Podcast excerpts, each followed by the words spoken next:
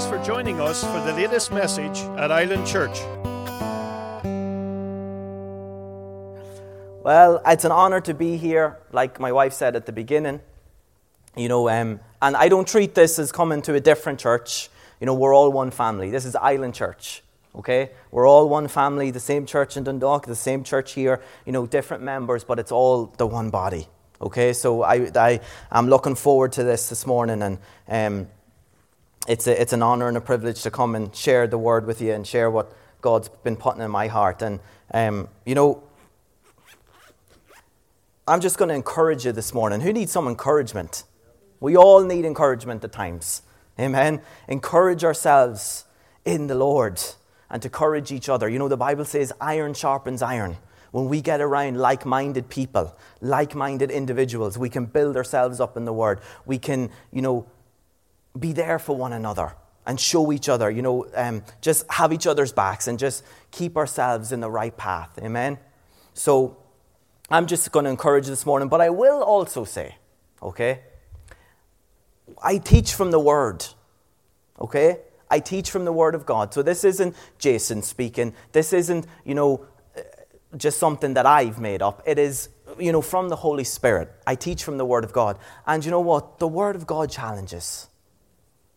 The Word of God challenges. If we're never challenged, we won't grow. Okay? So if you feel nudges this morning or anything uncomfortable, I promise you I didn't put anything under your seat. Okay? So we'll just go with what the Word says, go with what the Holy Spirit wants to do. Amen? So if you want to turn to 2 Peter chapter 1, that's where we're going to be this morning. Well, for the most part.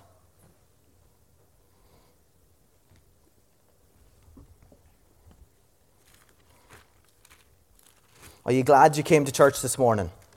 A great place to start your week. The first day of the week. Doing it the right way, church. You've made the right decision to surround yourself in His presence. You know, and I know Pastor says it all the time here, and we say it in Dundalk His presence and His word, it changes everything. So you surround yourself with those things, I'm telling you, your life will be transformed. Your life will change for the better because his word is incorruptible. The seed of his word is incorruptible. It does not return void. Can I get a better amen than that? Come on. It does not return void. His word is incorruptible. His presence, there's nothing like it. There's no other high, there's no other fix. There's nothing else that can come close to what his presence can do in your life. It is, it, it'll transform your life.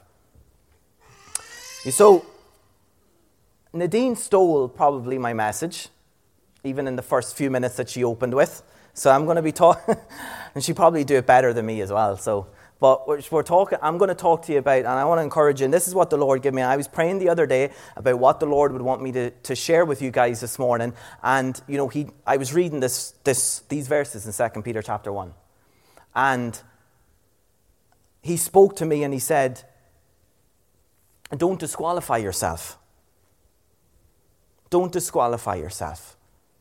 Okay, and they're the words that he spoke to me, and I was like, right, Lord, where do you want me to go with this? And then it just he just started pouring things out as he does. Okay? So this is where the direction I'm going to go, and I'm going to be speaking about faith this morning.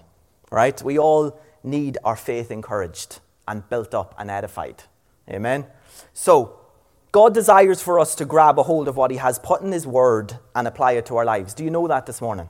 He desires, just like I said, just like the Holy Spirit was trying to, to tell us this morning. It was just all over me. It was just a lot of in line with what I'm going to be sharing about and what we opened up with and just the whole service. But just He is willing. He desires to get to you what you need. He desires for you to receive what He has for you. Okay? It's not that He's withholding it. It's not that He's sitting up in heaven, you know, with His fists tightly closed saying, okay, do this and I might release something to you. He's already done it. You already have it on the inside of you in your spirit man, when you're reborn of the Spirit of God, He has given you all that you need. And that's what we're going to be talking a wee bit about this morning. So He wants us to be walking in victory. He wants us to be rising above our circumstances as the overcomers He's called us to be. Did you know that you're an overcomer this morning? You're an overcomer in Christ Jesus, not based on you yourself or your own, your, what you can do and your ability as such, but you're an overcomer in Christ Jesus. See, everything is in Him. You need to start identifying yourself in Him and stop looking at yourself as in who you are, what you've achieved or accomplished. Everything is about being in Him. He wants you to be rising above the circumstances. He desires our lives, He desires for us to be living our lives pleasing to Him. He wants us to please Him, He wants us to, to do what He's called us to do. So, what does this type of life look like? A life of faith, church. A life of faith is a life that pleases God. What did God say in Hebrews chapter 11? Without faith, it is impossible to please me. It is impossible to please God. Enoch, when it spoke about Enoch, how he was just taken up, didn't see death, it said he pleased the Lord. Do you, how, if you think about that for a second, how amazing would that be for God to say that about you? I want God to say that about me. I'm, I'm pleased with you. I'm pleased with you. We've to live a life of faith. But see, the good news is, even though we said it's impossible to please Him without faith, He's a good God. Amen. He's a generous Father. He is, uh, he is so merciful and long suffering with us. He wouldn't expect us to do something that we can't do. He wouldn't put anything on us that we can't achieve. So when he said it's impossible to please him, that or to it's impossible to please him without faith, it means that we can have the faith to please him. Okay? So that is the good news this morning. In fact, the Bible tells us that man is not justified by the works of the law, but by the faith of the Son of God. Galatians 2:16. It's not your faith. It's not our faith. And the, if you have that translation in your Bible where it says the faith in the Son of God, cross that in out and change it to of because it's an incorrect translation in the Greek. It's the faith of the Son of God. It's His faith. Our human faith couldn't have saved us. He imparted His faith to us. It's a fruit of our spirit, it's His faith. Okay? Our human faith, our human faith is, you know, when you come into this room and you sit on that chair and you, you have faith in the chair that it's going to keep you up. Okay? That, that's your human faith. Right? But His faith is what saved us. It's His faith, not ours. It's a fruit of our spirit. You know, as children of God, we are qualified to be partakers of the, pro- of the precious promises, promises that He's laid out for us in His Word. But we can disqualify ourselves from receiving those through lack of faith. Through lack of faith. We can disqualify ourselves from receiving them. We can hinder ourselves. We can stop ourselves from receiving from Him if we have no faith. Okay? So we need to get rid of all the excuses of why it doesn't work for us. We need to get rid of all the excuses of why it's too difficult or why it's too hard because of this or because of that. And get rid of all them excuses and realize that we have been given it. It's His faith. If you, like I said, if you're born again, if you're a child of God, it's His faith on the inside of you. And as Nadine said this morning, we were given the measure of faith. Romans 12, verse 3. So that's why we can't be using our excuses to, you know, justify it. We need to be, because we realize we're all given the measure of faith. I have the same faith as each and every one of you. Pastor Ryan has the same faith as each and every one of us. Okay, we all were given the same measure of faith. So, with that being said, 2 Peter chapter 1 and verse 1. Simon Peter, a bond servant a bond slave, an apostle of Jesus Christ, to those who have obtained like precious faith, with us by the righteousness of God, our God and Savior Jesus Christ. There's another translation in the ESV of that verse. It says, To those who have obtained a faith of equal standing with ours, by the righteousness of our God and Savior Jesus Christ. Now, church, this is coming from the Holy Spirit. Peter, you know, this is another thing we need to remember. All inspiration, all scripture is given by inspiration of God. Man didn't write these, the Holy Spirit wrote it. It's coming from the Holy Spirit. Man put it to paper, but it's, it was inspired, divinely inspired by the Spirit of God. So, this is the Holy Spirit telling us that we've got the same faith as Peter. Do you believe that this morning? Because that's what the Word says. I'm telling you what the Word says. We've the same faith as Peter. We've been given like precious faith. I've entitled this message, Like Precious Faith. Because we need to remind ourselves And it is a great encouragement to us when we remember, when we read the Word of God, when we read all of these about these men and women of God in the Bible that, he was, that were used mightily by Him in signs and wonders and miracles, that we have the same faith. We've been given the measure of faith as they have. So, this is coming from the Holy Spirit through the Apostle Peter, who God used mightily, like I said. Peter's writing this to every believer. This is an epistle, this is written to the church. Written to every believer. That includes you and I. So, we've all received a faith of the same kind or of equal standing to Peter and everyone else that we read about in the Word. We either believe what the Word says in its entirety or we don't. We can't take sections of the Word, you know, that we can manage and we can say, right, okay, I can apply my faith to that. And then the other parts that we can't apply our faith to or aren't working for us, we say, well, no, we can't just ignore those things. You need to take the Word of God in its entirety and apply it to your life. This is what the Word says. We've the same faith as these men and women of God. So, there's no such thing as a lesser faith. Okay? The faith we have all received is by the righteousness of Christ Jesus. So we can't say that it's easier for somebody else. Oh, it's okay for you to say that because you're a pastor. It's okay for you to say that because, you know, you spend, you know, that's what you spend your life doing.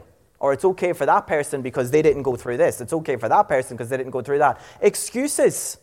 It's excuses. That's why I said you need to get rid of them. Rid of your excuses. Okay? Because this is what the Bible says. Same like precious faith.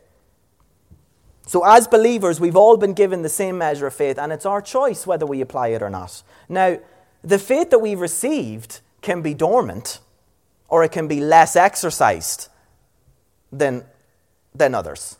But it's the same measure. Okay? Treat it like look at it like a muscle. You have to exercise. When you go to the gym, your muscles get built up. You know, you encourage the growth in your body. Faith is the same way.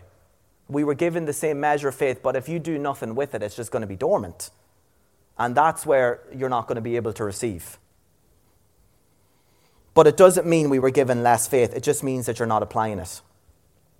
So, church, this excites me. What about you? Does this excite you this morning? Does this encourage you to know that you've been given the same faith as Peter? It is possible for each and every one of us to walk in victory and to live our lives as an example of God's goodness to the people around us. Do you think, do you honestly think that God wants Christians, wants believers walking around down in the dumps? Does he want Christians walking around, you know, just getting beaten and beaten and, you know, just uh, like you feel like you're just down and when you, even if you do get back up, you're knocked back down again? He doesn't want you living like that. Like I said, he's, you've been called to be an overcomer in Christ. An overcomer.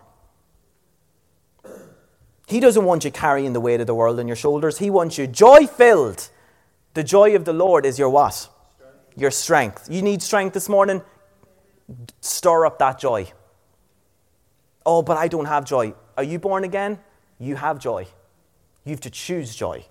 Joy isn't happiness, joy isn't a feeling. You see, This is where people get mixed up. This is where the carnality starts coming in of, oh, I don't feel like I have joy. I don't feel these things. It doesn't matter what you're feeling.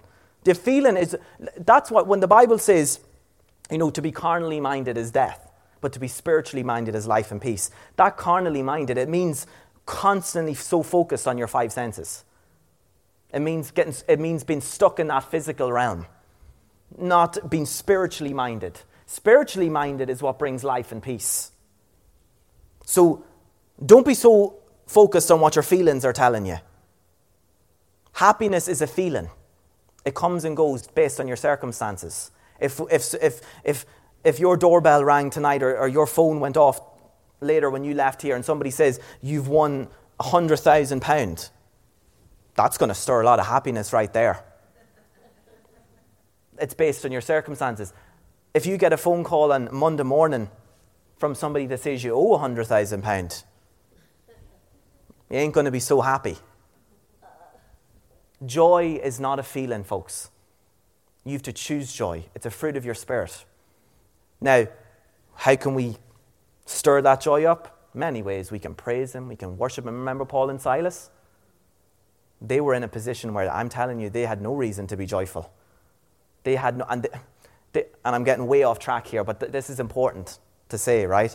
Joy, I'm telling you, you read that story in Acts chapter 16, I believe it is, when they were in that prison. There weren't the prisons like you see today, with flat screen TVs and PS4s and, you know, walks around the beach. These were, they were in the innermost, they were commanded to be kept in the innermost part of the prison, bound in darkness and damp and rats, rat infested. Beaten. Their bodies were beaten before they were thrown in jail, remember, so their bodies were aching and sore with heavy chains round them in the pitch black. Doing what God called them to do. Yes? They were doing what God was telling them to do. They were apostles of the, you know, they were bringing the gospel to the people around them. They were getting, you know, they were in God's will. But see, church, persecution's going to come. It doesn't mean that it's from God. Okay? But what did Paul and Silas do? They started praising him. I'm telling you, that would have been difficult. Who in here has gone through some things where you've you know, made that decision to praise God? And I'm telling you, it was difficult because I tell you, you may start in the flesh, but you'll end up in the spirit. You'll start in the flesh, but you'll end up in the spirit. So you choose joy this morning. You choose to praise Him. He wants you to be joy filled faith warriors. Joy filled faith warriors who know their authority and who know who you are in Him. So, I just want to look at a few examples of the faith Peter was exercising. Okay? You know, and many the times through the word, we can talk about faith, and you know, you know, um, this is the examples I'm going to be reading about. You know, are in the New Testament when after Pentecost, when Peter was filled with the Holy Spirit. You know, so there's there's different types of faith. You know, there's your general faith, and you know, there's that. Um, you know, when you're operating the gift of faith, when it's a gift of the Spirit. But I'm just talking about just that like precious faith this morning. Okay? So these are the examples that God gave me. And there would have been different times when Peter was operating in, in these different types of things right? But I want to I want to show you because it's important. It's important. And keep this in mind. Like precious faith. What does that mean? Equal standing to what he had. Equal standing to what Peter had. Turn with me to Acts chapter 3.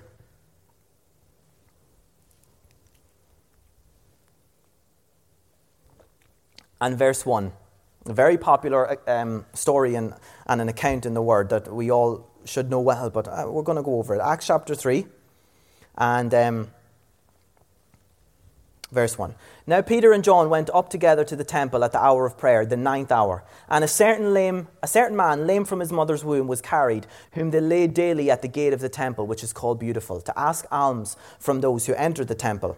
Who, seeing Peter and John about to go into the temple, asked for alms. And fixing his eyes on him with, with John, Peter said, Look at us. So he gave them his attention, expecting to receive something from them. But then Peter said, Silver and gold I do not have, but what I do have I give to you. In the name of Jesus of Nazareth, rise up and walk. And he waited to see if he was healed before he pulled him up. Is that what it says? And he took him by the hand and lifted him up, and immediately his feet and ankle bones received strength. So he, leaping, stood and walked and entered the temple with them, walking, leaping, and praising God. You know, church, I love how Peter said, Look at us. He knew that he could help this man. He wanted that man to focus on him. When Peter and John walking past, he said, Look at us. This was at the gate of the temple. There would have been many people around. This man was probably used to getting ignored day in and day out, just getting a few things thrown at him out of pity.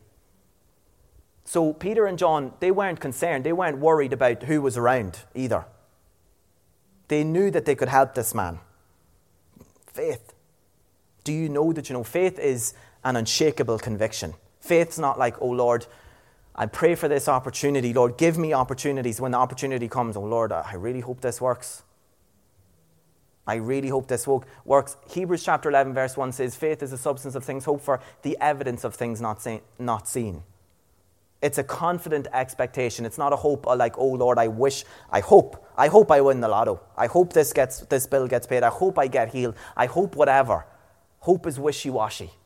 This hope is a different type of hope. Hope is a confident expectation. What does that mean? It's happening. It's happening. Like Nadine said, faith is your manifestation. Not by sight, not what you're feeling, faith.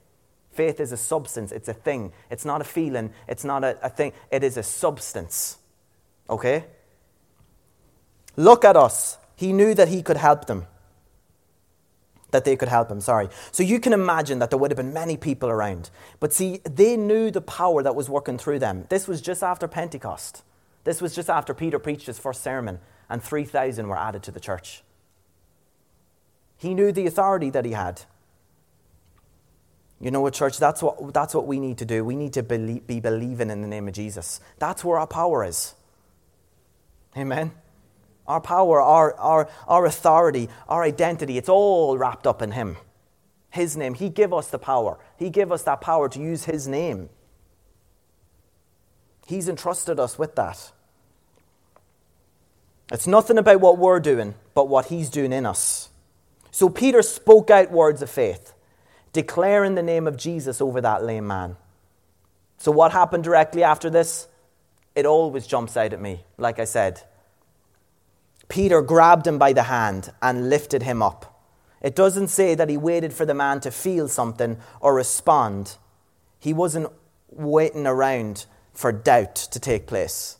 See, a lot of the times we speak in faith, and then instantly the devil comes to try and steal that seed and then doubt will be planted. If you grab a hold of doubt, if he gets in your mind, see, that's what he does. He comes and he, t- he tries to plant lies in your head. To, so, and if you, if you take a hold of that lie, if you grab a hold of that, it becomes a stronghold in your life, and he has an area to operate out of. We have the power to break down strongholds. Amen. His name is Jesus. Don't believe those lies. So, Peter wasn't waiting around, waiting for that doubt to take hold. He wasn't waiting around to think, oh, maybe this will work, maybe this won't. He grabbed him by the hand and pulled him up because he knew the power that was in that name. When he spoke it, it came into existence. So he grabbed a hold of him and pulled him up. You, need, you see, Peter just didn't, and this is, this is what a lot of believers, this is what we tend to do at times too. We speak the word, we speak in faith, and then we hightail it out of it before it doesn't work. You know, oh, Peter, or I, what I don't have, what I, I can't give you silver and gold, but what I do have, I'll give you in the name of Jesus. He didn't just hightail it out of there, pray over him, and leave. He pulled him up. You see, church, genuine faith will always produce a corresponding action. That was Peter's action. He grabbed a hold of him and pulled him up. Faith without works is dead, James chapter 2. If you say you've got faith, you can say, you can have all the right lingo, you can say all the right words, you can do, you can know the word of God. But if you don't act on what you're saying, if you don't act on what you believe, your faith is fake. It's phony. That's what the Bible says. James chapter 2 says, faith without works is dead. Faith without a corresponding action is dead. You need to start acting on your faith. You need to start believing what you're saying and acting on it. So he spoke out in faith and he had an active response to that faith. That man was healed. Oh, but come on, Jason, Peter was an apostle. Peter was one of the pioneers of the early church. Peter walked on water. Peter walked with Jesus. Like precious faith. This is coming from the man who done these things. You and I have that faith. Like precious faith. Acts chapter 9. Tabitha, or known as Dorcas. Once again, we've Peter. Verse 36. There was a certain disciple named Dorcas. This woman was full of good works and charitable deeds which she did. But it happened in those days that she became sick and died. When they had washed her, they laid her in an upper room. She was dead. So the disciples heard that Peter was nearby, so they sent two of his men, imploring him not to delay in coming to them. Then Peter arose and went with them. So when he had come to Joppa, they brought him to the upper room. And all the widows were standing around crying, weeping, showing the tunics and garments which Dorcas had made while she was alive. But Peter put them all out and knelt down and prayed. And turning to the body, he said, Tabitha, arise. She opened her eyes, and when she saw Peter, she sat up. Then he gave her his hand and lifted her up. And when he had called the saints and widows, he presented her alive. He presented her alive. Church, what a powerful account of faith in action. What a powerful account of faith here. So, Peter put everyone out of that room. You know, whether that, you know, that was a gift working through Peter or whatever, but Peter had that faith. He had that like precious faith. He had that belief in God. See, the belief in God has to be there. So he put everyone out. He got rid of the unbelief. And there's a few things I want to point out here, just as important, of why we disqualify ourselves at times, because this is things that we don't do. So he put everyone out of the room. He got rid of the unbelief and he got himself in a place where he could minister to this woman. And this is an important lesson we could all learn. Don't surround yourself with unbelief, don't surround yourself with naysayers. Oh, but Jason, they've no power over me. Yes, you're right, they don't. They could be speaking something over you, and that doesn't mean anything. But see, if you receive what they're saying, that's when it means something. If that thought, if, that, if those words take root in your spirit, that's when it becomes a problem. And, church, I guarantee you, if you hang around with them long enough, they're going to start influencing you. If you hang around a wet ditch long enough, you're going to slide in. So if you don't cut that out of your life, if you don't cut those, those people, if you don't surround yourself with people that are going to be speaking life and speaking faith into you, you're going to be limited in what, you what you can receive. Okay? Get rid of the unbelief. In verse 40, it says, Peter knelt down and prayed. And this is what I want to show you. He wasn't, he wasn't praying, asking, or pleading to God for him to move and perform this miracle. Oh, right. Peter prayed, Oh, Lord, please, please raise this woman from the dead, Lord. Lord, I know that you can do this. He wasn't praying to get this woman raised from the dead. You say, Well, how do you know that? Because in the next verse, he turned and he spoke to her and said, Get up. That's why. He spoke words in faith. He wasn't praying, saying, Oh, please, Lord, please do this. He wasn't begging, pleading with God to perform this miracle. So, why did he pray then? He prayed to get himself in the presence of God, to get himself in that place where he could receive from God what he needed to minister to this woman.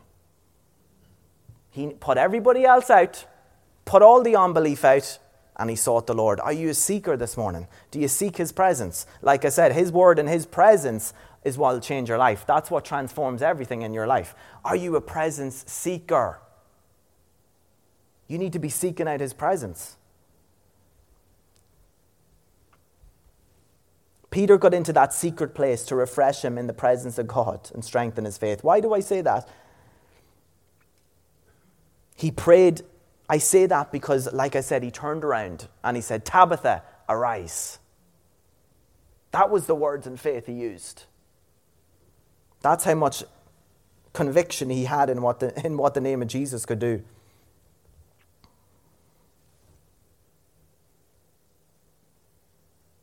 Oh, God used Peter to raise people from the dead, but because he, he had great faith. I couldn't do that. He, sure, Peter wrote books in the Bible. You know, Jesus was intimate with him, he walked with him. Like I said to you, he, he done so many great things. He knew Jesus personally. I couldn't do those things. You're right, you couldn't if you keep confessing that. Like precious faith. What does that mean again? We're given, we have the equal, where the faith we have is equal to what these men and women had. The measure of faith. It's all the one. Another thing I want to point out from these examples, just before we move on, is Peter had to separate his emotion from his faith. He had to separate his emotion from his faith. If we get caught up in our emotions, these will drive us to unbelief. You see, church, emotions aren't bad. Emotions aren't wrong. God give you emotions okay? But you can't let them control you. You can't be led by them. What way are we led? By the Spirit of God. We're not led by our emotions Peter had to separate himself. You say, why are you saying those things? I'm saying them because a lot of the times, and I, when I was reading these verses, I was just, I, I tend to picture, you know, what it might have been like to be there in them moments when these things were happening. And you know, as I was, sta- if you were standing on the outskirts of what was happening, you seen Peter coming up. I believe, yes, that he would have been, had that compassion and he would have walked. And he, if they didn't, he wouldn't have stopped and helped this man. He wouldn't have went from another town over to Joppa to, to minister to Dorcas. Okay? But you see, from the outskirts, it might look like Peter didn't come alongside the lame man and sit down beside him and say, Oh, God love you. God, what must it be like for you sitting here the whole time from birth, never been able to walk, and start like glorifying his circumstance?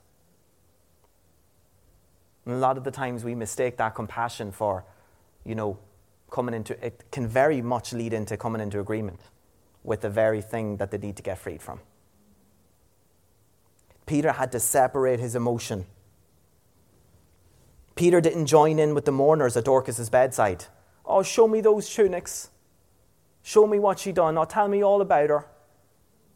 I'm not saying that these things are wrong to do this, church, but I'm just saying you can't get led by your emotions. You can't get sucked into what's happening in the moment. You can't get sucked into what you need to, the very thing that you need to deal with, that you need to speak life to.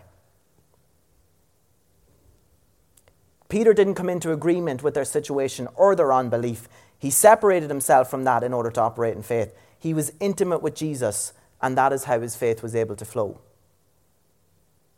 Now, Jesus was moved with compassion when he healed the sick and dealt with the public. He was moved with compassion. That's what kind of, you know, compelled him. His love for people compelled him to, to, to do what he done for them. Okay? But Jesus never came into agreement with what was happening. Just like that word, like that the Holy Spirit gave there throughout worship. There was that um, scripture in Mark chapter one where Jesus healed a leper. You know, I was reading that one day, and I was just reading it, and where it said, you know, the leper came to Jesus, and he said, Lord, you know, Lord, if if you're willing, cleanse me of this leprosy. And, and you know, he said, Yes, I am willing, be cleansed. You know, Jesus, the Holy Spirit spoke to me and he says, I, that compassion, because it says Jesus had compassion on him. And the Holy Spirit spoke to me, says, I had compassion. I love that man. My compassion is towards the person, but I hate what's behind it. And, church, a lot of the times we can fall prey to coming into agreement with what's going on behind something, behind the exterior that you see. We need to stop covering up things in case we make the person feel uncomfortable, in case we make the people around us feel uncomfortable, and it's stopping us from doing what God has called us to do. L- true love deals with the root of a problem. Go after the root. Go after the root. Don't let compassion turn to pity. Pity has regrets. Pity has no answers. We have the answer. His name is Jesus. He is the answer. Okay? You can be compassionate. You can walk in, in that compassion towards people. And that's what compels you to do it. Of course, we are compassionate towards one another. But don't come into agreement with things. Don't let it stop you from dealing with the real problem that's there. Amen? We have the answer, church. Peter was led by the Spirit. He was led by the Spirit in everything. When he approached that man to minister him, when he got rid of the unbelief at Dorcas's house, he was led by the Spirit.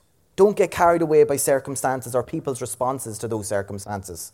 Stay in the secret place and allow yourself to be able to receive from Him. So, Peter was a man of a mighty God. Okay? There wasn't really anything mighty from him. He was a man of a mighty God. He was a fisherman. He was humble in all that he done. Okay? He served a great God. We have the same measure of faith as he had, or everyone else has. God is no respecter of persons. The question is are we ready to receive? Are we in a position like Peter was to apply our faith and have zero doubt? Are we in that position this morning? We have the same like precious faith. So, what enables us to operate in it? Peter knew the God he served. It is no use knowing what the word says and not having an intimate relationship. Faith is strengthened and encouraged in that place of intimacy. Faith is encouraged in that place of getting into his presence, getting to know him more. If you don't know him, you're not going to trust him. Think of, eh, think of anybody in your life, your spouse, your parents, your children, your friends, anybody that you trust or you hold in that position of trust. Okay, you, you, if you ask them to do something, you know they're going to do it, or you know that they have your back, or you, you know that they're looking out for you. Why do you know that? Because you know them. You're not going to pull some Joe Blogg off the street and then ask them to do something for you that's of any importance or that's going to, you know, be life or death or anything like that because you don't know the person. You can't know of God, church. You have to know Him. It's no use knowing the Word, what the Bible says, if you don't have a personal relationship with Him, if you're not intimate with Him.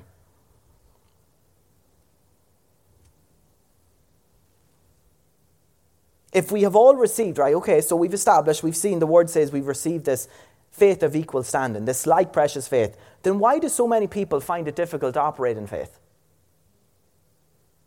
Why do we read stories about the early church and about Peter and about Paul and about the apostles and about you know, Jesus himself? And we read these stories and be like, well, how can, why can't we operate in those things? You can always tell if people's operating in faith, first and foremost, by uh, listening to them for about five minutes, sometimes a lot less, your words will give you away. Your words will give you away whether you're in faith or not. Okay? The Bible says, out of the abundance of the heart, the mouth speaks. What are you believing in your heart? That's what's going to come through your mouth. So, what you're planting in there is so important. And then I go back to, again, knowing Him knowing that relationship, knowing His Word, plant it. What you're planting in there is what's going to come out here. What comes out here, when it's mixed with the belief that's in there, power gets released.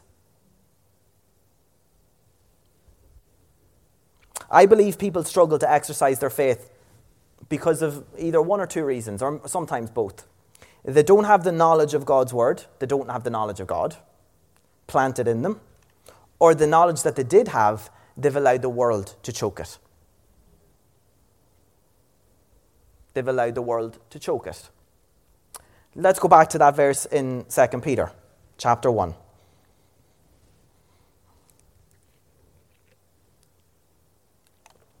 So we've looked at verse 1, we said that Peter, or we have this like precious faith. So verse 2 Grace and peace be multiplied to you in the knowledge of God and of Jesus Christ our Lord as his divine power has given to us all things that pertain to life and godliness, through the knowledge of him who called us by glory and virtue, by which have been given to us exceedingly great and precious promises, that through these you may be partakers of the divine nature, having escaped the corruption that is in the world through lust. Powerful verses here. So the word tells us that through this dunamis power of God, through that power, that translates dunamis power, we have been given all things pertaining to life and godliness. Church, praise the Lord this morning. Isn't that good news? Oh, but you see, why do so many of us spend our time walking around? God, give me this. God, give me that. God, if you want me to do this, I'm going to need you to give me this. I'm going to need you to give me that. Give me more, Lord. Pour out this, pour out that. Church, he's already given it to you. It's, that's past tense. See that has given? It's past tense. You have been given all things pertaining to life and godliness. He's given it to you already. Not that we're going to get it in the future, we have it now. So, since we've received the faith of Jesus, remember we said it was his faith, the faith of Jesus Christ so, when, since we've received this in order to accept our salvation and to live according to pleasing Him, remember we looked at that also, how we can't please Him without faith. So, it's His faith. That faith is one of the things that pertains to life and godliness. We need faith. We need it for life, we need it to operate in godliness. So, we have been given all things pertaining to life. That means you have been given the faith that you need to pertain to life and godliness. Okay? But when we read on, it tells us that these things that pertain to life and godliness, which includes our faith, come through what? The knowledge of Him who has called us. So faith comes through the knowledge of Him. If we don't know Him, like I said, you ain't going to trust Him. When people say, I wish I had their faith, I wish I had the faith of the apostles, then I'd be able to overcome what I'm facing. I wish that I was just like the disciples that had Jesus here right now. I'd believe then. No, I, if you're saying those things, you wouldn't. You'd be like Doubting Thomas, who wants to see the hands and the holes in his hands. Because what did Jesus say? Blessed are those who believe me and they haven't seen. Impossible to please him without faith. I wish I had the faith of the apostles, then I'd be able to overcome what I'm facing. I, I have a faith problem. No, you don't. You don't have a faith problem because you've, like precious faith, you've a knowledge problem. That's, that's the problem. You have a knowledge problem because your faith is released. Your faith is operated through knowledge, through the knowledge of Him, through that intimacy. You do have the same faith, you just haven't been able to exercise it because you don't know the Word you don't know him on an intimate level, or you don't know enough of it. Or what you have put in, you've allowed the carnality or the cares of this world to choke the word. Remember the parable of the sower? We sow the word. There's four different types of ground. It gets stolen straight away, it falls on shallow ground, rocky ground, it falls on ground, starts to produce, starts to sink in, but then all the weeds start coming up. All the cares of the deceitfulness of riches, the wanting the fame, wanting the money, wanting the fortune, wanting anything but Him, putting every, all of your focus on everything else except Him. It's choking the word, and it will not, the, that word that's putting in there won't produce fruit. Anybody, ha, uh, green fingers in here, gardeners of any type, you know how hard it is to keep the weeds away. And sometimes you're like, flower grow. You want the, the flower is what is the hardest to grow, what takes the most care and energy and time. The weeds just seem to come up and you don't have to do anything about it, they just come up. You need to take care of those things. You need to be mindful of the cares of this world. All things pertaining to life and godliness come through the knowledge of Him. What does Romans 10 17 say? Faith comes by hearing, and hearing by the word of God. So, this is speaking, church, of the revelation knowledge that penetrates through to your spirit and births that faith on the inside of you that produces a faith filled response. It's not sticking on something in the background while you're going through your day and be like, okay, faith comes by here and I just need to hear, I just need to hear, I just need to hear. And you're putting something in. No, no, no, no. That's talking about that Rhema word of God that goes forth through, through by the Holy Spirit, through the, when you're reading the Word in your personal time, through church, when you hear it from the pulpit, whatever it may be, when the Holy Spirit has to get something to you, it becomes, you know, this is Logos Word, this is the written Word of God, and then there's the Rhema Word of God that speaks directly to your spirit. That's when, you know, when you read a verse and you're like, yeah, that's good. And then you read a verse and you can't even sit on your chair because it drops in your spirit, it comes alive to you. That is when the faith is going to be birthed that you can raise the dead, that you can heal the sick, that you can do what God's called you to do. It has to become revelation knowledge. How does it become revelation knowledge? You have to be able to hear from Him. How do you hear from Him? You get to know Him. You have to be intimate. You have to be sensitive to His Spirit. Now, church, I know these things are taught here. We have the same pastor. So I know you understand these things. If you don't know his voice or what his word means, you disqualify yourself through lack of knowledge. When the Lord spoke to me when I was reading these verses last week, and He said, Don't disqualify yourself. See, I've given you all things pertaining to life and godliness. I'm not withholding anything. You are qualified in what I've done for you, but see, you can disqualify yourself. You can stop yourself from receiving from me. It's not me withholding. It's not me withholding. As believers, we should be filtering what comes through our eye gate and our ear gate. Why is that? Because many people will fill ourselves with the knowledge of the word. That's what will choke it and stop it from producing fruit. Be mindful of those things. The knowledge of God is what you should be filling yourself with. So, Galatians chapter 5, it talks about the fruits of the Spirit. The fruit of the Spirit, should I say. The fruit of faith will be produced in your life when you fix yourself in the nourishment of God's word. The fruit of faith will be produced in your life. Nourished, come forth. What does John chapter 15 say? Jesus is the vine. I am the vine, you are the branches. Unless you abide in me, you will not bear fruit. If the branches aren't attached to the vine, if they're not getting their nourishment from the vine, there's no fruit going to grow on those branches. You want faith produced in your life, you need to get make sure you're into that vine. You need to make sure that that's that he's your source through his spirit and his word. See, when we protect our relationship with God by not allowing the eh, things of the world or carnal things to come in and choke it, you remain in a healthy position. And then some might say, No, I'm, I'm, I'm good. I, I go to church a couple of times a week. I read my word every day. I do this, I do that. You know, my environment doesn't matter to me. I can still do those things because I'm going to church. Tell that to the person who invests in the glass house and the greenhouse. And they put their plants or whatever they're growing in a controlled environment where the things of the outside can't affect it. Because let me tell you something, church. Yes, where you plant yourself is important. The soil that you put yourself in is important. But I'm telling you, your environment matters. Your environment matters.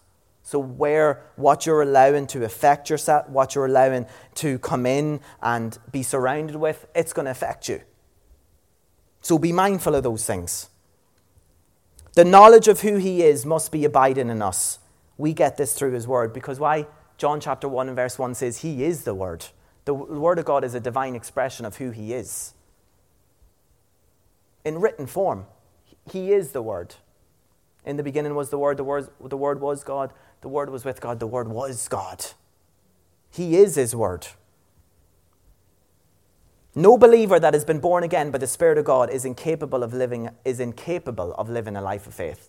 Oh, I can't, I can't do that faith stuff if you're born again of the Spirit of God, you are capable. You are capable. I want to encourage you with that this morning. Whatever it is you're believing God for, if it's in line with His will, you are capable of receiving that. Don't disqualify yourself. Like precious faith. It's a fruit of your spirit. You've already been given it. You know, when God created the earth, He placed everything in it that we need. God doesn't create a second time. He created once, and then what he created had the ability to sustain and to reproduce and do whatever. Okay? He doesn't create over and over. He created once. When he, when he created, he put everything in place that we would need. You see, man mightn't discover it straight away, but that doesn't mean it's not there. The electricity that powers this building was always available. Yes? Was always available. What stopped this building from receiving it? This building had to be prepared to receive it. It had to be wired. It had to be constructed in a way that it was going, electricity was going to be able to come in. And then it had to get connected to the electricity source. That doesn't mean the ability wasn't there. It just means the building, man who's in operation of the building, had to do something to receive it to prepare to receive it. You need to prepare your heart to receive from Him. You need to prepare yourself to get what He has for you. And that's another thing. And I shared this recently in Dundalk. We need to get out of this mindset of when we need to receive something or believe for God for something that, oh, we're receiving from the outside in. Oh God, I need to get this. It's out there somewhere. I need to get this. It's out over here. I need to, I'm believing God for this. I'm believing this is going to come to me. Church, it's on the inside of you you receive from the inside out, not from the outside in. It's in your spirit, man. 1 John chapter 4 and verse 17, one of my favorite verses, it says, Just as Jesus is, so are we in this world.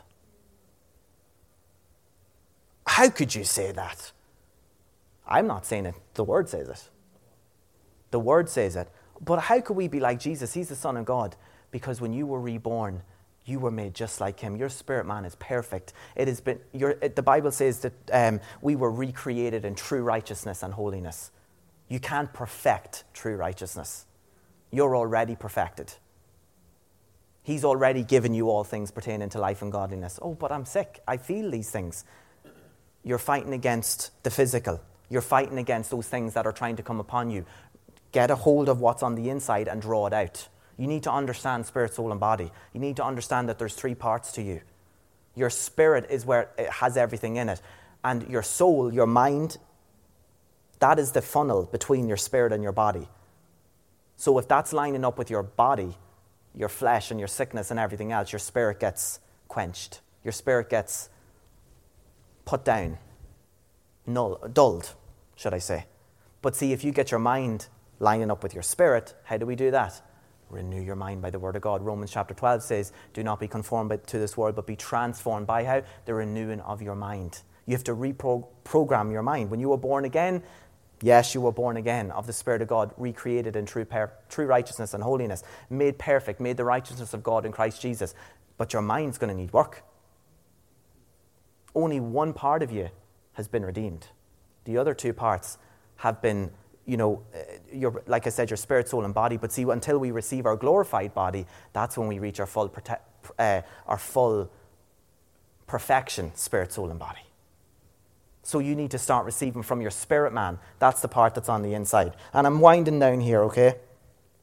How can we expect to walk in all things pertaining to life and godliness unless we know the source from where it's coming? How can this building how can we expect these words to be on this screen, these lights to be on, that, that which I hope is air conditioned because I'm sweating running through these things? How can we expect these things to be working unless we prepare the building to receive the power? Unless we're connected to who provides it. The problem is never the source, it's always the receiver. Stop blaming God. Stop being a victim. You're not a victim, you're a victor. Stop blaming God for what's happened in your life and start, stop making excuses. The problem is never the source, it is the receiver. When it comes to God's word and Him, it's never the source. We've been given the light, precious faith, but unless we walk in it and the knowledge of God, we won't be able to operate. Uh, to operate. And you see, Peter knew God. He walked with him. Like I said, he was a disciple. He communed with him daily. And something else about Peter Peter made mistakes. This is the same guy who denied him three times. So, no guilt, no condemnation. Don't allow condemnation to stop you from receiving from God. The Bible says there's no condemnation for those that are in Christ Jesus. If you're in Christ, stop feeling condemned. If you're feeling condemned, that's not from God. Let me tell you that now. It is not from God. That's from the enemy trying to get you trapped in that place of not being able to move or receive or do anything for God because of what you've done in the past or because of who you are. There's no condemnation for those that are in Christ. Now, your own spirit can tell you when you're doing something, when you're walking in unrighteousness. It can convict you. It can tell you, you can feel those thoughts of your, those feelings of, I shouldn't be doing that. You know, that's because it doesn't want to do it.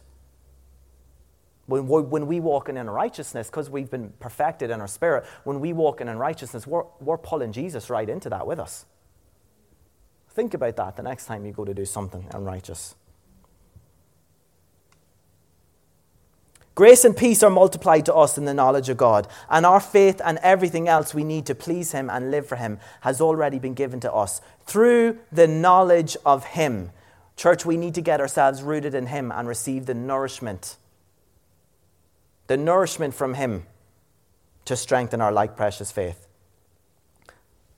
Really quickly, then, in verse 4, it says, By which have been given to us exceedingly great and precious promises, that through these you may be, may be partakers of the divine nature, having escaped the corruption that is in the world through lust. And really quickly, I want to read it in the Passion. It says, the Passion translation, For all of this was lavished upon us through the rich experience of knowing Him, who has called us by name and invited us to come to Him through a glorious manifestation of His goodness. As a result of this, He has given you magnificent promises that are beyond all price, so that through the, prom- through the power of these tremendous promises, you can experience partnership with the divine nature, by which you have escaped the corrupt desires that are of the world. Don't you just love how it says, how it compares knowing Him as a rich experience? Through the rich experience of knowing Him. Church, if you know the Lord this morning, you are richer than most of the world. But I don't have this. My bank account says that. You are rich because you know Him. I'm telling you something now. You need to start viewing things in the light of eternity. We get so focused on what's happening here and now, and we realize this is just a blip. This is just like a, a flicker of an eye, this life. But we see, when you're focused on eternity, it shrinks what you're going down, shrinks it, what you're going through. Start viewing things in the light of eternity. It's a rich experience to know Him. There's nothing more satisfying and no, nothing more beneficial than knowing God on an intimate level. Everything we need to live victoriously and pleasing to Him has already been lavished upon us through the rich experience of knowing Him. Church, it's a knowledge issue. Get to know Him. I do know Him. Get to know Him more. There's always deeper levels, there's always more. You don't get to a certain point of renewing your mind and, and think that you've arrived. No, you keep doing it. It's a continual process. Our like precious faith is birthed, nourished, and grown in intimacy. He has called us by name and He's revealed to us His goodness. He makes these promises great and precious that they are, and He qualifies us to receive them. But see, the thing is, have we applied our faith and claimed them as our very own? See, the word says that were partakers. The word says that he's, you know, he's given us these, these great and precious promises. But see, we, to, in order to make them your very own, you need to grab a hold of that like precious faith and claim them. How do you do that? You get to know him. It's through the knowledge of him, through his word, through intimacy, through that place where he can pour into you that rhema word, that logos word that's washing over you. Smith Wigglesworth said, Consume the word until it consumes you.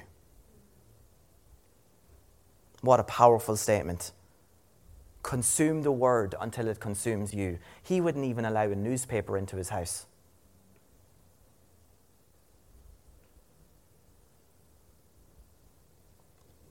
I'll leave that there.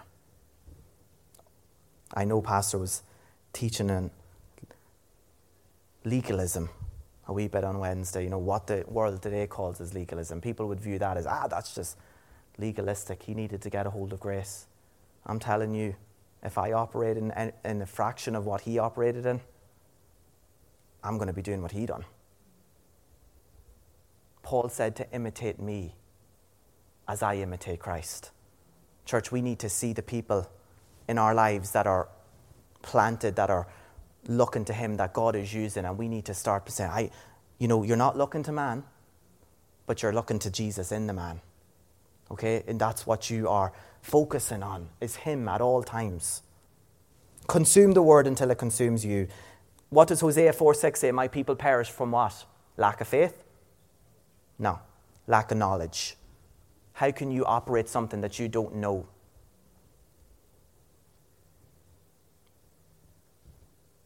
If you don't allow, if you don't allow the goodness of God's word to consume you, the carnal knowledge of the world will. And this will always choke the word in your life and you will disqualify yourself from receiving.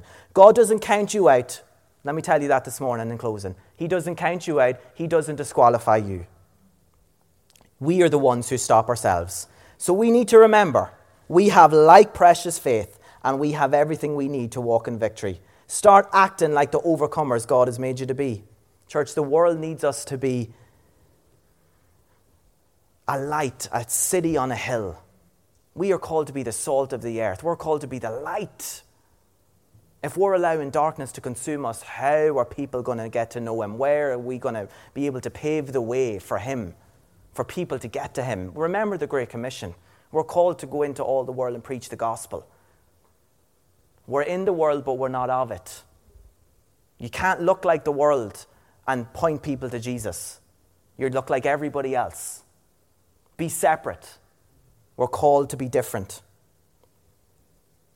The world needs what we have, and a defeated, miserable mindset ain't going to attract them. So wake up. Grab a hold of what God's given you. And an unshakable conviction in Christ is what's going to bring people to Him. The goodness of God, church, leads people to, leads people to repentance, not preaching hellfire and brimstone to them. The goodness of God.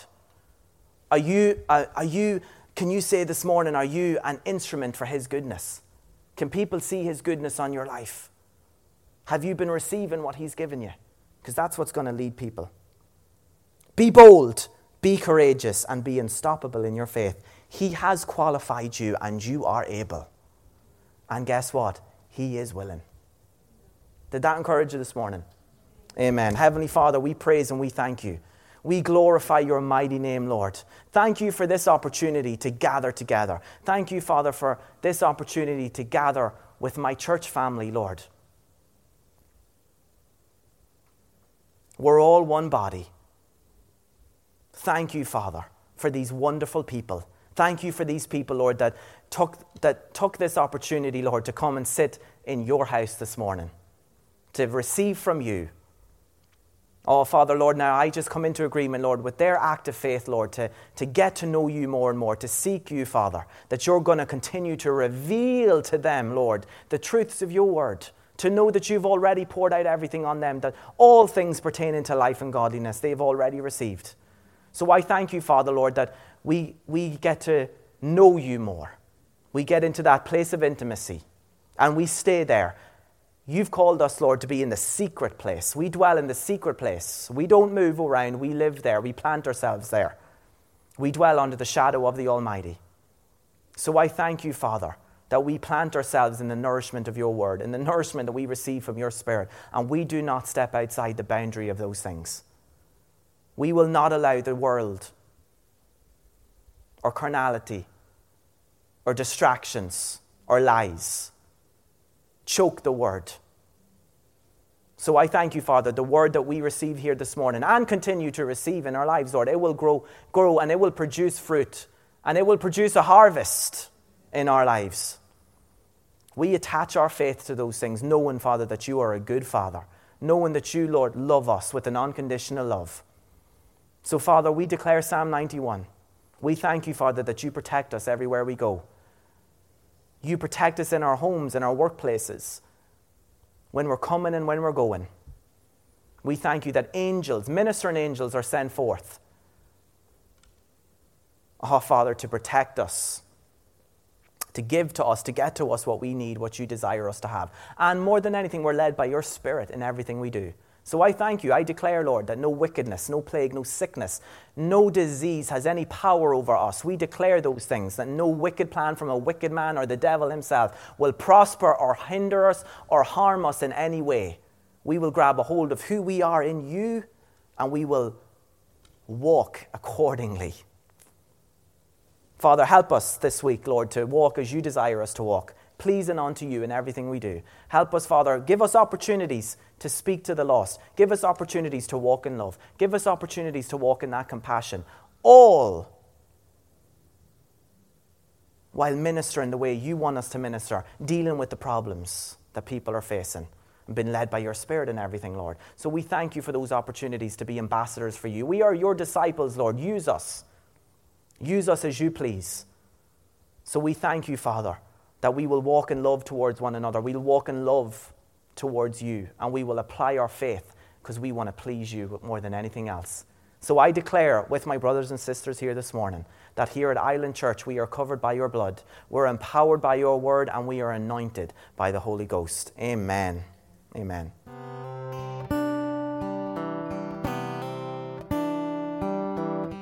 So glad you could join us for our latest message. We are located in the city at 76 Strand Road, and we would love for you to call in and join us. Details are on our website at islandchurch.co.uk.